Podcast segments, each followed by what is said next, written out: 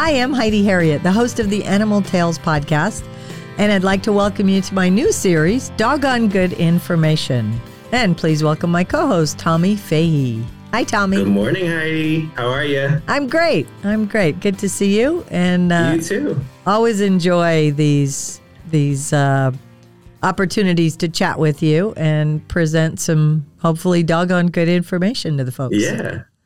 So, how was your week? Anything interesting happened to you this week? Oh, or Jimmy Dean, a, maybe? we had a doozy of a week with Jimmy Dean. Jimmy Dean met a skunk. Jimmy Dean is the Jack Russell Terrier, if you haven't yeah, tuned in prior. He's my five year old Jack Russell Terrier, and he met Pepe Le Pew the skunk in the backyard this weekend. In your backyard? Yep. Oh, my. So I should have known better. About six o'clock Saturday morning, he was up and at the back door trying to go outside. And oh. I thought, oh, he's just got to go out. No, there was a skunk in the backyard that he heard. So immediately, as soon as he ran out the back door, I hear him yelp and scream. And I thought, oh, great, here we go. Um, so I look out the back door, and here's the little skunk right at my back door, sitting on my back porch. Oh, no. And so I can't go outside because the skunk's in the way, and I'm going to get sprayed then. Jimmy Dean's run off into the into the yard, rolling and screaming and yelping and uh, trying to get the scent off of him. So I just had to wait for the skunk to clear out and oh, you know get out gosh. of the way. Um, but this has happened one time before, and I, I did some research on how to get rid of the skunk smell. So I was prepared. I, I had the ingredients. So you take baking soda, uh, hydrogen peroxide, and Dawn dish soap. Oh. And you put it in a bowl and you make like a paste. Um, so it's like one to one ratio on the baking soda and hydrogen peroxide, and then just a couple of drops of the Dawn dish soap. Um, and you make a paste out of that. And before you get the dog wet, don't take the dog and rinse it off because that actually is going to make the uh, oil of the, the skunk scent. It's going to actually set it into their fur. So you leave them dry. You take this paste and you rub it all over the dog, anywhere where, where they got sprayed, and you let it dry. Oh. So, yeah, it's kind of counterintuitive, but the, the baking soda pulls the oil um, out of the fur, and then the hydrogen peroxide neutralizes the odor. And then the Dawn dish soap kind of breaks up the oil, but also makes the paste a little bit more of like a glue consistency. Okay. Um, so it sticks to the hair a yeah, little bit better. Sure. Yeah. So you do all of that. So I I mixed up my little bowl of ingredients and walked out into the backyard after the skunk had had made his exit, um, and got Jimmy Dean to come up to me and um, again prepare. Uh, he's he knows how to get on a mark and so I have a mark on the back porch that he had to go and sit on. And I made him wait right there. Oh boy, don't come in the house. yeah, well, that's a big. I, I, made that mistake last year when this happened. Oh, I let him boy. in the house before I realized it happened. And so then it was uh. all in my house and I couldn't get it out. So this time, before he went inside, I had him in the backyard and I rubbed him all over with this paste um, and let it just sit. And he ran around the backyard and rolled in the grass. And so now my grass has all the baking soda in it. It was really funny. Oh my um, gosh. But yeah, and then I, I brought him inside and uh, took him to the kitchen sink and rinsed him out. He's only about uh, 15 to 18 pounds. So he's, he fits right in the kitchen sink. Yeah. and uh, rinsed all that out and then used a, a shampoo to actually uh, kind of cover up whatever leftover scent there was. But oh, it actually, fun it took out most of the smell. There's a little bit there, um, but not nearly as offensive as it could be. Uh, so yeah, and then I uh, that was Saturday, and I just bathed him again last night to get rid of the rest of it. Wow. So yeah, so there's your uh, your tip on care for dogs is baking soda, hydrogen peroxide, and dish soap. Okay. Well, what? Um, I, why do I think tomato juice was involved in the past? yeah, that was a thing. Okay. Um, and I think really what it was is the um, there's a, a, vinegar component in tomato juice. Oh, okay. Yeah, um, sure. An, an acidic, uh, so that would break down the the oil as well. Um, but when I researched it, there's actually um, a chemist looked at what how does a what what is in a skunk scent? What makes the scent actually so offensive? Oh, interesting. Um, and it's a compound. I'll use my degree here from organic chemistry. It's a thiol compound. Um, and so he figured out that uh, hydrogen peroxide and baking soda would neutralize it. So uh, Oh, you use chemistry to your advantage. Yeah. Okay. Wow. Yeah. So it uh did Jimmy Dean seem to enjoy the interaction with the skunk or was Uh, it just, no. Okay. he was he was quite offended. Oh, okay. Interesting. Yeah, oh he, my. he screamed and yelped and then was running away trying to get the scent off of him. Uh, and then the skunk's just bebopping around trying to make his way out of my backyard. Oh my gosh. So- oh. I hope that doesn't happen to me. Gosh. We're in a fairly uh not that it couldn't, but fairly tight neighborhood as far I live in Pinellas County, Florida when I'm home in the winters anyhow. I like to travel. But we have a, a nice fenced in backyard, which makes it great for dog training. Big enough, but not too big they can really get away and hide. But I think it would be hard for something to make its way in. We have a big coyote problem. Uh, in, oh, really? yeah, and again, Pinellas County, Florida is I want to say like 36 square miles and about a million people. We're very dense. Yeah. So uh, you know, there's some beautiful parks, but other than that, oh, there's not open space. It, actually, with the horse world, it, it's uh, pretty unsatisfying because you get postage stamp spaces. I like a horse to run and fart and buck and you know kick up their heels and Yep. you don't get a lot of you don't get that but um, we have a big coyote problem it's really interesting i don't know if you have that you're in missouri uh, but you the ring doorbells on, I, Yeah. on Nextdoor is very popular i find because i travel Nextdoor is it popular throughout the country because i do my dog training advertisements primarily on there because you're reaching your Okay. neighborhood but when you get in more, rural localized. areas, Nextdoor is not that popular. Kind of interesting. Right. But these ring doorbells, they'll see two and three together, which it's it's quite scary. And apparently, they will go after cats. I don't know Oh, that yeah, there's for sure. yeah as much evidence with like little dogs or and cats get left out more often or that. But Yeah. it, it's really kind of problematic. It scares me a bit. So Yeah, I, I wouldn't think in such a developed area that Right. would be so dense. Yeah, it's and and of course you get the live and let live. They were here first, and then you get the other people like, let's take them out or trap them, you know, and the the the divisiveness of social media on that, you know. Oh yes. I tend to the think we should be right? trapping a little bit because they're they're really fairly pronounced in our area. Um, yeah. yeah. Population control. That's a, a big topic with uh, animals and feral cats. Even can be a problem. Exa- well, I, I think I've mentioned on this podcast, I got salmonella from feral cats. A woman trying to take care of a bunch of cats. She was a very bleeding heart, and I, I don't dismiss taking care of animals. Don't get me wrong, but I was renting her barn, and um, they got apparently they get all over the top. You know, they climb on everything, so all the top of the feed cans and stuff Yeah. and it's a giant litter box nearby and like Yeah. 30 feral cats and just for picking up the feed can tops and touching my stuff i got salmonella i'm not a fastidious hand washer i have to admit and uh, growing up with animals a lot of us aren't yeah. it's kind of an interesting uh, equation there, but um, but yeah. So I'm always thinking about that, and that goes to the you know the whole premise of my podcast and the way I think is it's very emotional, happy, or it's bad, but there's a middle. And so yes, we want to take care of animals, but you're talking about feral cats or coyotes. They're not they're not vaccinated.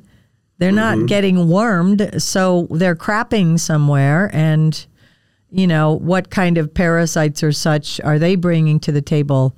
Years ago, I was up at Gettys, Gettysburg, Pennsylvania, a very pretty area, at a miniature horse park called the Land of Little Horses, still in existence.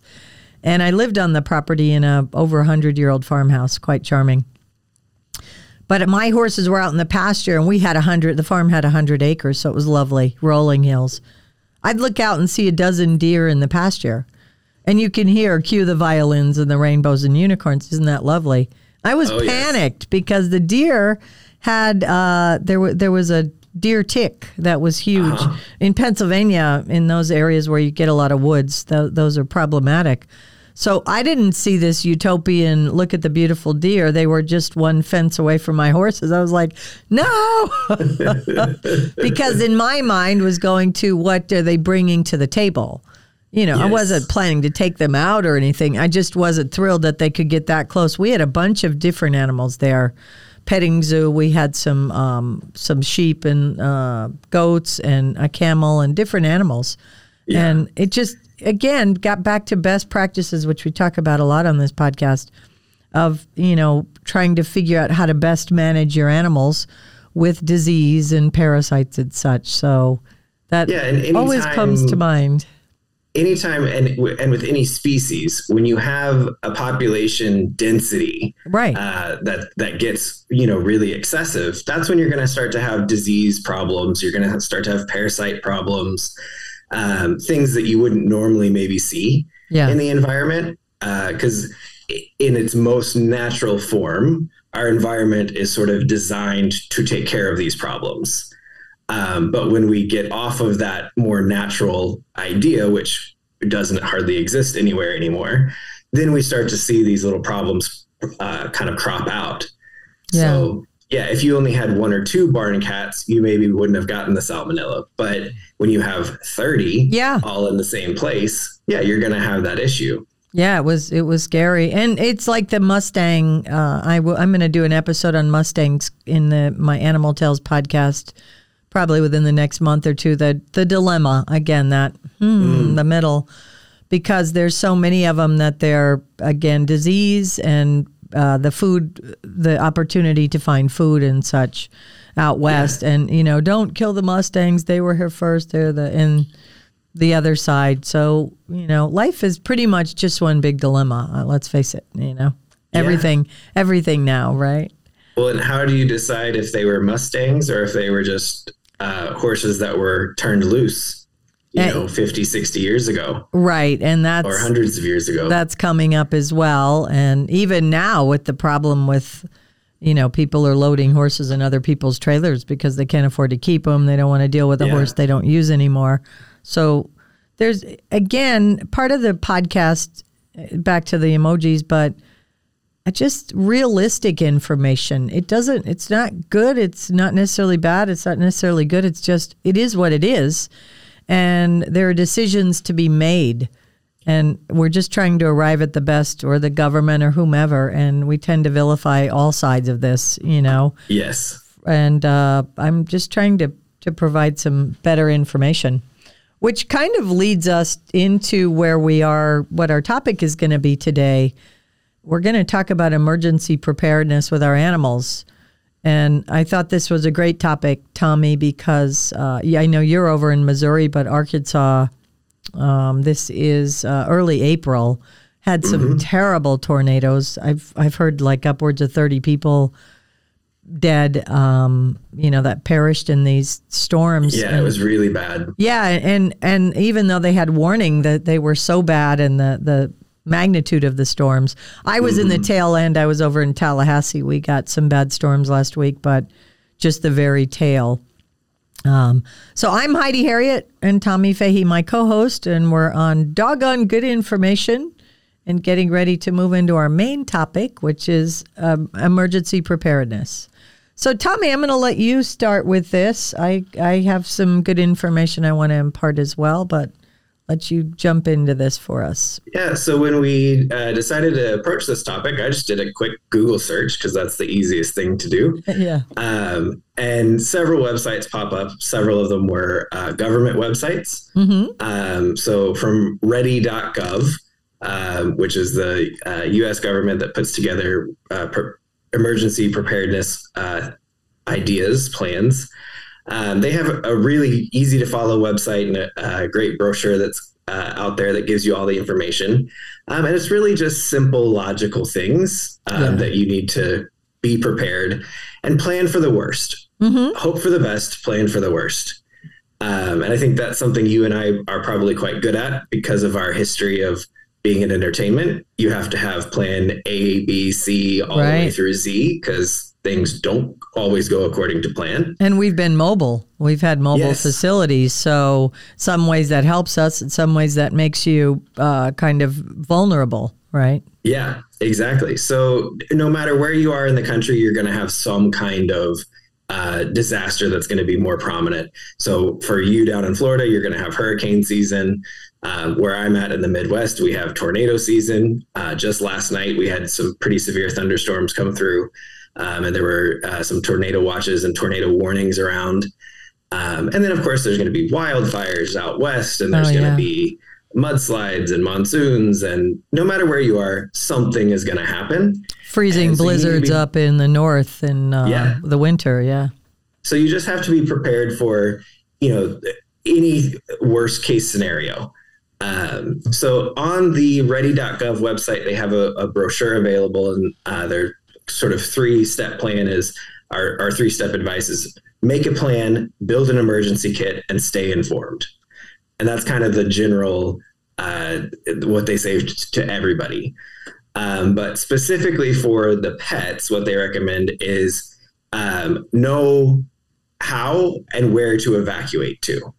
So before something bad happens, That's the get key. an idea of where you're going to go. Because in the moment, you may not be able to think, Yeah. you know, where you're going to go, and then explore around that area wherever you're going to go, whether it's uh, to a different city, to a different county, whatever. And then you need to know what's available there. Um, don't Yeah. assume that a hotel is going to let you come in with your pet. yeah. Not all hot- hotels will allow you to come in with a pet. Yeah. Um, so be ready that that that may not be an option. Um, shelters as well. I know in Florida because of the hurricane, um, we we get like evacuations a few days ahead, right? Which not all disasters allow for. So uh, they uh, not all the shelters are pet friendly, and the ones that are have very specific criteria. This is not loosey goosey at all. That's very and really not what most pet owners would be comfortable with or the way people operate. You and I would be Yeah. fine with it, but you know the kennels and that kind of stuff we'll talk about in a minute. But yeah, so you gotta Yeah, you gotta people- know ahead. Yeah. Um, so uh, the other one, they say develop a buddy system. So make sure that s- some other friend or neighbor or somebody can help you with your pets. So if you're not available or you're incapacitated, that somebody else knows how to take care of the animal, knows what their needs are. Um, I, I talked to a lot of clients about this with their horses, especially. Yeah, um, people who care for their own animals and you do things a certain way and you know uh, what supplements or medications or you know this horse likes uh, the feed put there and this dog only eats out of this bowl or whatever. Write everything down. Yeah, have a you know a, a list that you update on a regular basis so that I, I call it the least common denominator uh, that the the least educated person the least experienced person could come in and follow your step-by-step directions and know exactly what to do.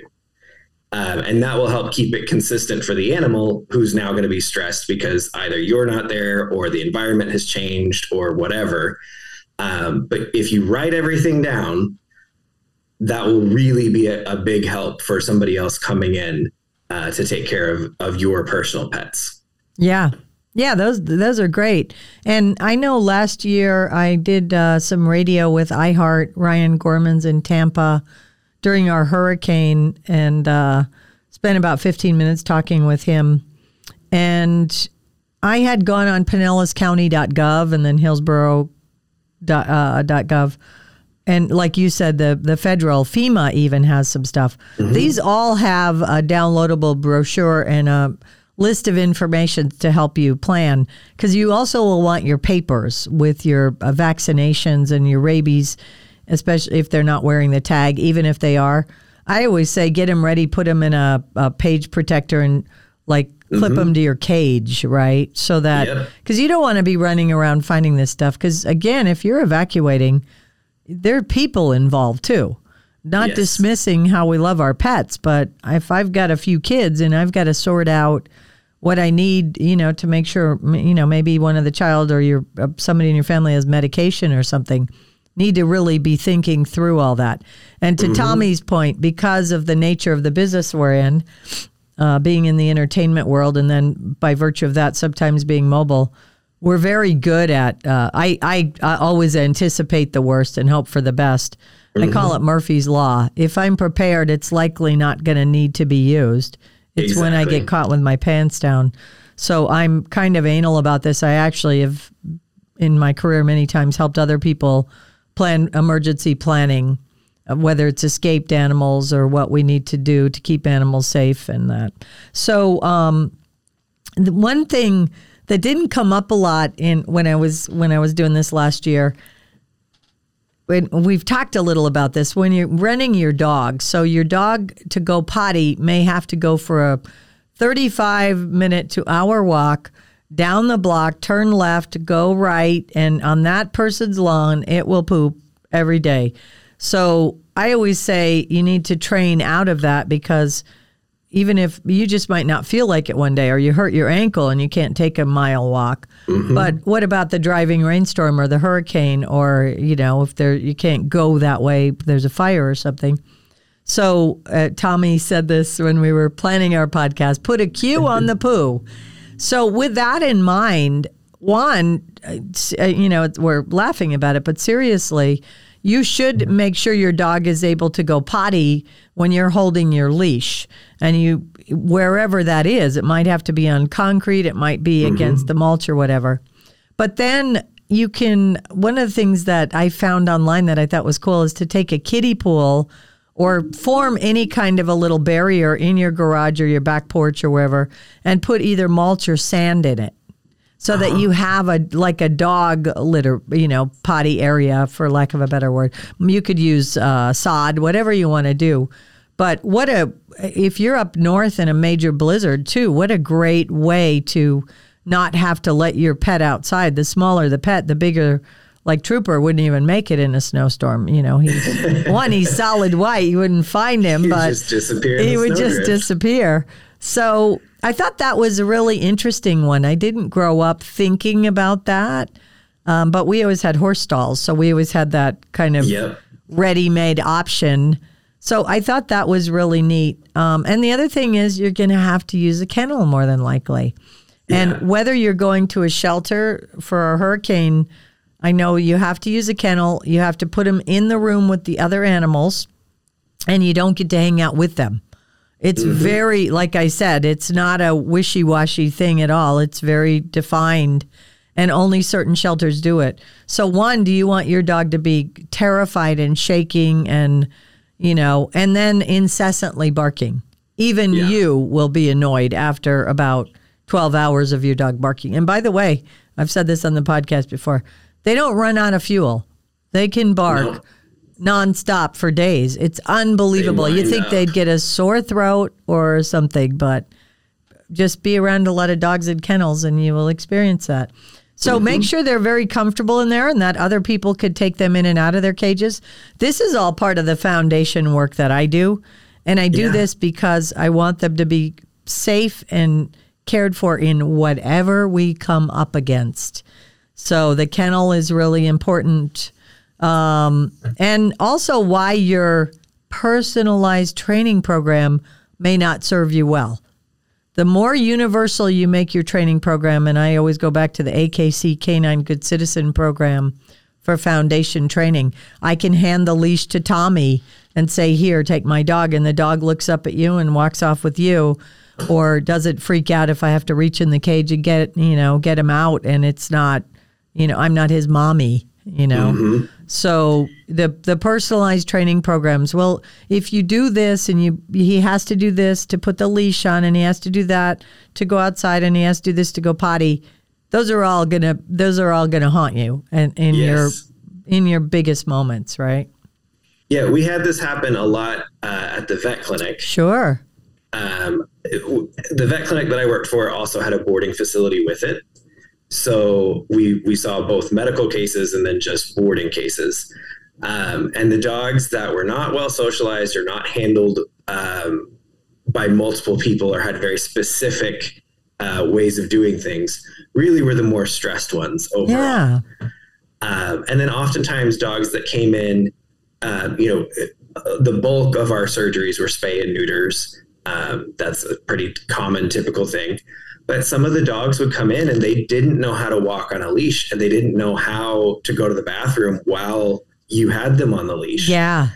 So we're out there, you know, trying to walk this poor, just spayed female uh, oh. puppy, and she doesn't know, she's not sure that she can go potty while you're standing there. Yeah. Uh, so getting them used to that is a really big thing early on, putting a cue on the poo, as we say. Um, and then another thing I saw on that same idea, using the kiddie pool, uh, getting them used to the idea of going in, in something like that, maybe putting it in your garage or yeah, I love that, huh? Yeah, I saw a clip the other day. It was um, a service dog that was taken on a cruise ship. So this, I think the woman was blind, and so she had a seeing eye dog. Okay. Um, and well, what do you do with a dog on a cruise ship? Well, they had a very uh, specific area up in the crew area, away from the the public, and it was a little grass pool that they had made for this dog. Um, and I guess that's becoming more and more common um, on on some of these cruise ships. Um, but the dog had to learn how to go in this little area. Yeah, um, that's a lot to deal with. Being one, being on a big boat that's moving, um, and then having to go in just this very tiny little area. But she had a really well handled, well trained dog. Had a cue for the dog to know it was time to go to the bathroom, and so it was not a problem. Um, so Very yeah, neat. that's something yeah. to think about. Is that's something she needs for you know for her entire life. It's part of her entire program. Yeah, the but, service dogs, no doubt. Yeah, yeah, but take a little piece of that for your at home dog, just your pet, and and use that for the worst case scenario. When there's a blizzard, when there's a hurricane and you're stuck inside, whatever it is you know have these options available to you and you don't wait until the hurricane is happening. You set it up well in advance and a couple times a week they use it and get used to uh, you know having that as part of their normal routine yeah and tommy that was i believe your training tip talking about preparing uh, at, at the vet mm-hmm. that don't wait and we, we kind of preach that on here with fireworks, that type of thing. You have to role play and practice all these things mm-hmm. because you're you're changing a behavior, right? So a dog that doesn't know it's supposed to go potty or allowed to go potty is now you're teaching it something new, but all of this stuff you need to really be thinking about in advance. I have this dog Otis, and again, you could follow along with his training on our YouTube channel. Uh, he does not know how to go potty if he's not loose in the yard. And I he's 3 mm. years old. I didn't I'm I'm working on this, trust me, but Yeah, you've just had him a short time. Yeah, so what I so here's how I'm going to do it. And I uh, frankly haven't done this and I need I, this is how I need to do it. So he goes potty every morning. He has to pee and poo every morning. And he sleeps good. He doesn't go in the house. I now let him sleep on a rug near my bed uh, because again, he's so he's never had interaction with people. So I'm trying to keep that going. He's done a lot on the bed, but he's nearby. He sleeps good through the night. He stays there. It's all good. So what I need to do is get a leash and collar on him in the morning and go out with him when I know he has to go, mm-hmm. right? Because during the day, my odds of catching him at exactly the right moment, I have an idea when he goes, but he's definitely going to go in the morning. So I need to go out probably a longer leash and then shorter and shorter and praise yeah. him, tell him it's okay. I'm not going to give him cookies. He doesn't eat them anyhow. He has uh-huh. no interest in food, not a food motivated dog. And uh, so that's how I'm going to start with it. So that's a suggestion to folks as we're getting ready for the emergency, you know, your emergency plan. That's a way to start with the put a poo on a cue on the poo is when in the morning when you know they have to go. Yeah, and it's something I've done with uh, with Jimmy Dean again, and it, it just popped up because of the skunk situation. Um, so now after dark, I'm a little afraid the skunk might still be in the yard. yeah. So um, I've made a point now for the last few days of after dark, if he needs to go out, I put him on a leash. Mm-hmm. And I have not been doing that for a while. I'd kind of let it go for a while. I just kind of open the back door and he goes. But now that I've had to make it a little bit more of a precise thing, um, he actually is much better behaved. Mm-hmm. Getting to the door, sitting down, waiting for me to put the leash on, walking out. The first day we walked out, and he lunged onto the end of the leash and you know hit the end and went ah! and now he walks out very politely, and it was just because I kind of let things go. Right. Um, so I need to take my own advice at maintain our training do. programs. Yeah. Yeah. Um, but we let things go. We're yeah. humans. It's it, we're uh, not infallible. But yeah, it has made a big difference actually in his general behavior, um, being much calmer and much more uh, in his behavior being more communicative communicative of what he needs. Right. Um, yeah. So it's it's been actually a really good thing. So it's just something you need to throw into your practice on a regular basis when you when you can and you have the time. Yeah. Um, and get them used to these things that you're gonna need in an emergency. Yeah. So even uh, if you don't kennel regularly, like you don't keep mm-hmm. a dog in a kennel overnight every every so often, a couple times a week, just get in a habit when you're home is a great time because if they haven't been in the kennel for a while, they're don't put them in the kennel and leave right away. So, yeah. you know, work up to that. Be in the same room with them. Then put the kennel in a room close by where they could hear the TV or hear you on the phone. Then go out for 10 minutes, come back. So work up to it, but keep doing those things. And that was a good lesson for me. I went, I think I was telling you, I went and uh, announced a circus as the ringmaster. Otis went to the circus this past week. And it was wonderful because I was able to bring him with me. I have a dog run that I put under a tent right beside the ba- our big top. But I stayed at a house and I kenneled him. And I hadn't done a lot of kenneling with him, but it was really good for me to follow my own advice again, mm-hmm. which I was getting ready to do, but it, it forced it because we went on a road trip and they didn't have a, a fenced yard. So yeah. he was on a long cable and it it was really challenging to get him to go potty.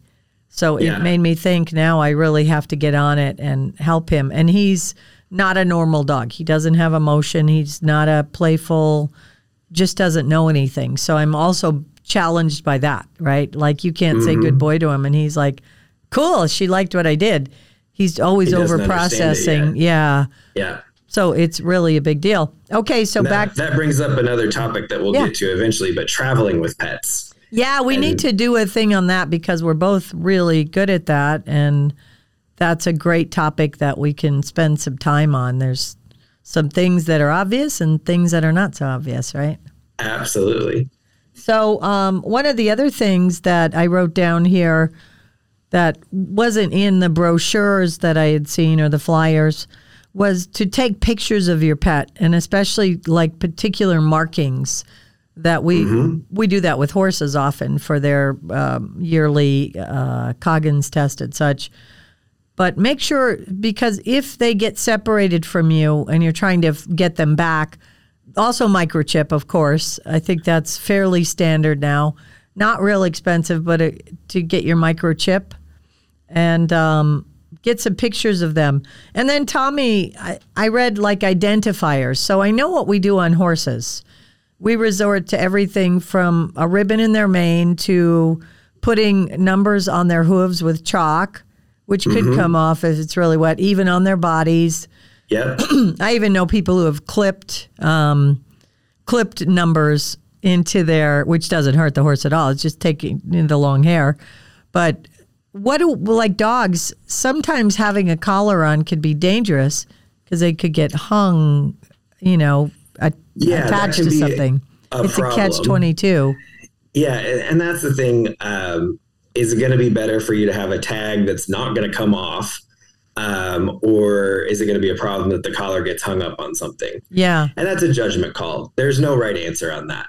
Um, I tend to say you're going to leave your collar on your dog but if you've yeah. got a lot of the things hanging off, uh, they could easily get pulled off or such. So I think you'd want to be have something written on the collar or inside the collar, correct? Yeah, they they make now um, collars that are embroidered that you can embroider your uh, phone Oh, number and those, yeah. information on. Yeah. Yeah, so that's probably a good option if you know an emergency is coming. You can put that kind of a collar on them. Um, Or buy the do- plastic that it's like a biothane and you could Mhm. write on it with a Sharpie would work as well. Yeah. Yeah, and then um, you can get collars that are breakaway, um, you know, that have a little clip on them that's going to break away with a certain amount of pressure. Yeah, that would be. Um, you know, that's not a, a bad idea. Um, it's just, I mean, it's really just a judgment call. There's no right or wrong answer with that. And this is an extreme circumstance. This is kind of what we saw in the Ukraine, stories out of the Ukraine, where people literally let their animals loose because they couldn't care for their people, let alone their animals. So mm-hmm. maybe in a bad fire or a horrific storm, with horses it's it's it's a common practice. If you can't keep them in the barn and you're worried about their well-being you're better off to let them figure it out and turn Yeah. that's how i grew up turn them loose our exotics or our horses. Especially in the in the hurricane areas. Yeah um, where you're not sure that the building is going to stay Yeah. remain standing or stay and, uh, and then get dry. flooded and yeah, you I- might get underwater seen some area horrible pictures of horses in stalls.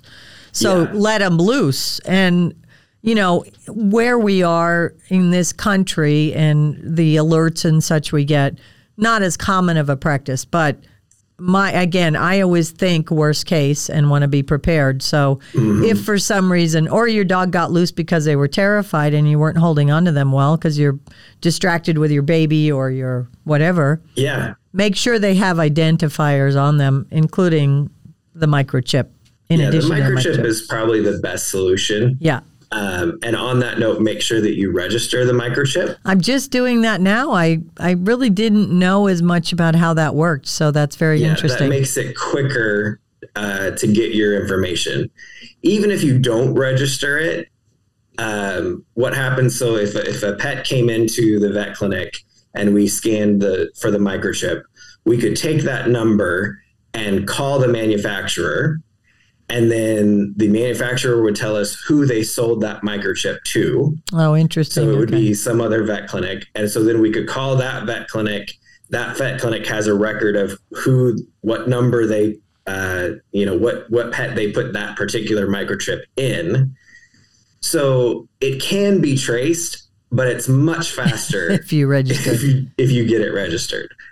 Um, so Yeah. So on that note, how did like how does somebody know? I had got an email because I I went through a rescue to get the, my dog, so they sent me the the microchip uh, registration. Actually, I also got a lot of fluff stuff with it, which was a bit confusing, very frustrating with this spam crap or Yeah. sales like. I could have I, I went down the road of filling everything out only to realize it was a third party who wanted to charge me for managing my microchip. Right. Yeah. But how do you how would they ask their vet, I guess, for just the like the actual name of the microchip and then you go on that that website and fill it out? Yeah, What's the so best way to when do that? Your, when your pet is actually microchipped at the vet uh, clinic, you're going to get a little card usually that has the information on how to register the microchip. Um, and it will come with a little sticker of the number that goes with that particular chip. What if you what if that is not your scenario though? You didn't Um, Yeah, put the chip if- in. Yeah, if you did not put the chip in, then uh, it kind of depends on the situation. But um, if the chip is registered, then the person that that chip is registered with will have to release uh, their ownership rights with the company, and then you can register it in your name or Okay. do like a transfer. So probably the easiest thing would the next time you're at your vet, inquire about it. Can they read it right there and then tell you what company it is and such? Yes. Okay, because I, I I'm just going through that, so it's it's high on my mind right now. So Yeah, so it'll be dependent on who registered originally the, the chip Mhm. um, as to how the company handles if you can transfer it or if you have to uh, get permission from the previous owner or something like that. Um, there'll, there'll probably be a little bit of paperwork involved. okay, But at the end of the day, it's a great identifier for Mm-hmm. emergency preparedness. And again, Yes. whatever county you live in or state, first you could go right on those. And we're going to post the ready.gov and the FEMA, Federal Emergency Management Agency. They also have animal um, evacuation and crisis information. Mm-hmm. And they they even have a certification, which is interesting, to be a person who helps with animal evacuations, which I Oh, interesting. might might look into a bit more. I have some friends on the zoo side who started um, uh, an official program. They've always helped each other, but rescuing the exotics because talk about a big That's deal. a process. That's, a- I mean, moving elephants or rhinos or, you know, cats, whatever it is. It's a huge process. And sanctuaries need to be very mindful of this because now we're moving multiple animals, right? yes. And uh, sometimes they're not in a position to be able to move them. So, you know, they have to have just they- do the best they just can. like just like what we're saying for the pets have they practiced the behaviors that go into yeah. The process You haven't Yeah. loaded a horse regularly. The chance that they're going to load when you're nervous and there's something going on is slim Yeah. to none. And i say that so often with my horse clients is uh, "Yeah, when was the last time you loaded Yep. let's do it Do it. out the trailer today at least weekly. I mean, Yeah. it sounds silly, but park your trailer somewhere. And Clinton Anderson, who's actually uh, going to be my next Animal Tales podcast, I just wrapped up an interview with him. Very lively and fantastic. But at his place, he bought, and this is doable for some people, he bought a little two horse trailer and set it on the obstacle course, took the wheels Yeah. off, and so that the horses would be loading regularly. Sure. Anything like that, I can't recommend it enough, you know, to make sure, because again, Tommy and my wheelhouse are horses and dogs. So just again, practice, practice, practice, like everything in life. This isn't just going to organically happen for you when you need it most and you're in your biggest crisis. And it Yeah. will benefit you when you're traveling and you need your neighbors to watch your animals, or if you have your own minor emergency and you can't be home that night and they have to take your animals or whatever that is. So lots of lots of good information to start thinking about ahead of time for sure. Anything you want to add on this point before we move on, Tommy? I think that about wraps it up. Um, just be sure to, um, if you do have pets, look up these websites and kind of go through and, and make your personal plan for this. Um, and and keep in mind that you're planning for the worst. Right. Um, it doesn't mean it's going to happen, but if you have a plan in place and you're prepared, you're going to be a lot more peace of mind and a lot easier to deal with all of these things. Absolutely. And your pet's going to benefit because you're putting in place some good training procedures that you have to stay up to date on. And uh, that's going to benefit you. And we'll put all these links in show notes as well. Yeah. All right, Tommy. So we're up to one of our favorite segments. and you get to take that this week. It's pet peeves. I'm, I'm. I'm waiting with bated breath to see what you come up with. Uh, so I, I chose a little more of a general, generalized uh, topic today for my pet peeve. But my pet peeve is assuming. Mm. Uh, so we we know the adage that to assume is to make an ass out of you and me, um, and I see it happening so so often. Um, with with animals, with people, with just across the board. People assume that you think the same way, that you have the same values, that you have the same protocols, that you uh, are allowed to do whatever you want. Um, we sort of assume that we have all of these freedoms and liberties and choices and things, and and you don't always.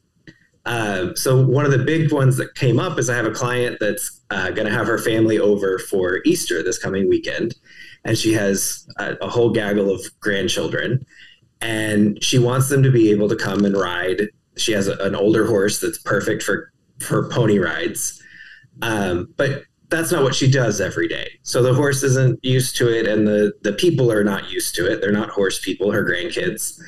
Um, so I gave her some some you know protocols, some ideas on how to do it safely, because the kids come up and they assume that they can just run up to the horse and pet them, and we do it with dogs. You know, I walk my dog out in the park, and people assume they could come up either with their own dog and let them get nose to nose, or they want to come up and pet the dog and. Uh, and don't assume that you can just come up and pet any dog or pet any horse or and I, I think it's a um, the, the Disneyfication of uh, the animals. You know, we assume that everything is sunshine and lollipops, and uh, that we have the Cinderella song playing in the background, and all of the animals just show up, and it's just wonderful. Yeah. And in reality, on their best day, they're dangerous. You know, so don't assume that you can just show up and pet anything, and don't be offended when you're told that you can't. I So we got to get those got to get those yellow ribbons out Yes, from our last. If you don't know what that is, listen to the last podcast. well, great. I, I couldn't agree more. It's a it's a pet peeve of mine when people come up and just assume. It happened to me in the park yesterday. I was walking because it's hot here now. It's already warm, Florida. So we went to the park where it's shadier because I worry about the pads of their feet on the hot asphalt or sidewalks. So I went with my girlfriend to the park, took a nice long walk, and two different people were let their dogs out on the long leash to visit and just made the assumption. And I was like, my, no, my dog's in training. No. And both were cute little dogs, but people do that with dogs that aren't cute and little. Not that any dog won't bite, but the impact of the bigger dog is so. Well, Stop and it- assuming. yeah, or assume that they're dangerous. Yeah. Assume the animal is dangerous. Make that assumption. Assume the animal is not vaccinated. I come to it the- from that. Yeah. Yeah. Assume the animal has uh, a parasite infestation. Yeah. You know, assume the opposite end. Don't just assume everything is sunshine and lollipops. Right. Cue the unicorns and rainbows. There you go. All right, excellent. My training tip this week is I'm just l- kind of refreshing myself about our past training tips. And I guess I'm going back to the basics, which is you cannot skip the foundation. You cannot. And you should be starting this from the time, honestly, the time the puppies are born in my book, but a lot of us don't get a puppy till they're eight weeks old. But it could start right there um, with a little bit of a leash and collar and keeping them close by. But foundation training is just, it should be a requirement because it's the one thing we can do to ensure the well being of that animal for their life. And mm-hmm. Clinton and I were just talking about horses, and he said his foals at eight weeks old are already halter broke, and they do the opposite. Instead of leading the mama and having the baby run around, and you and I both know by eight weeks they're kicking and farting and bucking and being oh, little yes. stinkers. They get right up to you, and then you can't grab them. He leads the foal, and the mama follows, which is really Oh, interesting. interesting. Yeah. So, but with puppies, um, start right away. Make it make it just part of their world. They don't know anything different other than learning manners and behavior.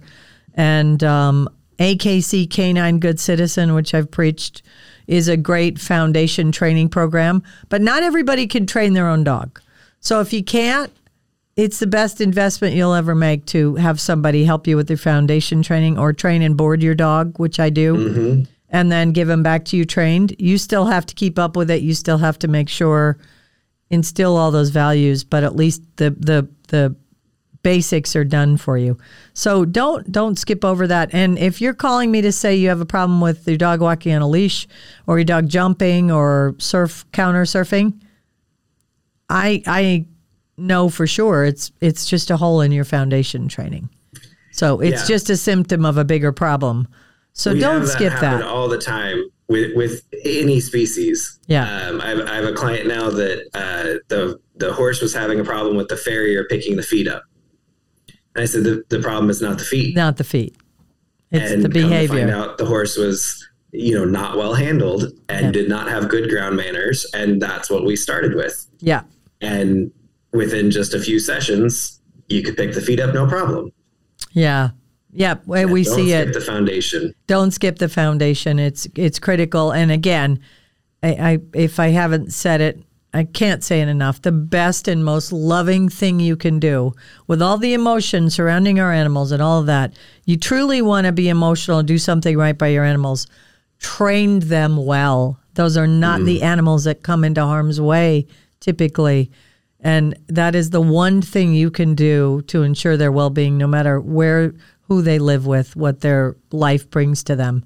So I, I can't impart that enough. And uh, I want to say again, put a cue on the poo. we're gonna we're gonna put that in show notes what we mean exactly by that, but it's part of your emergency preparedness. By the way, Absolutely. some of the upcoming topics Tommy and I have been batting around. We're going to talk about planning for vacations with your animals. It's coming up over the summer.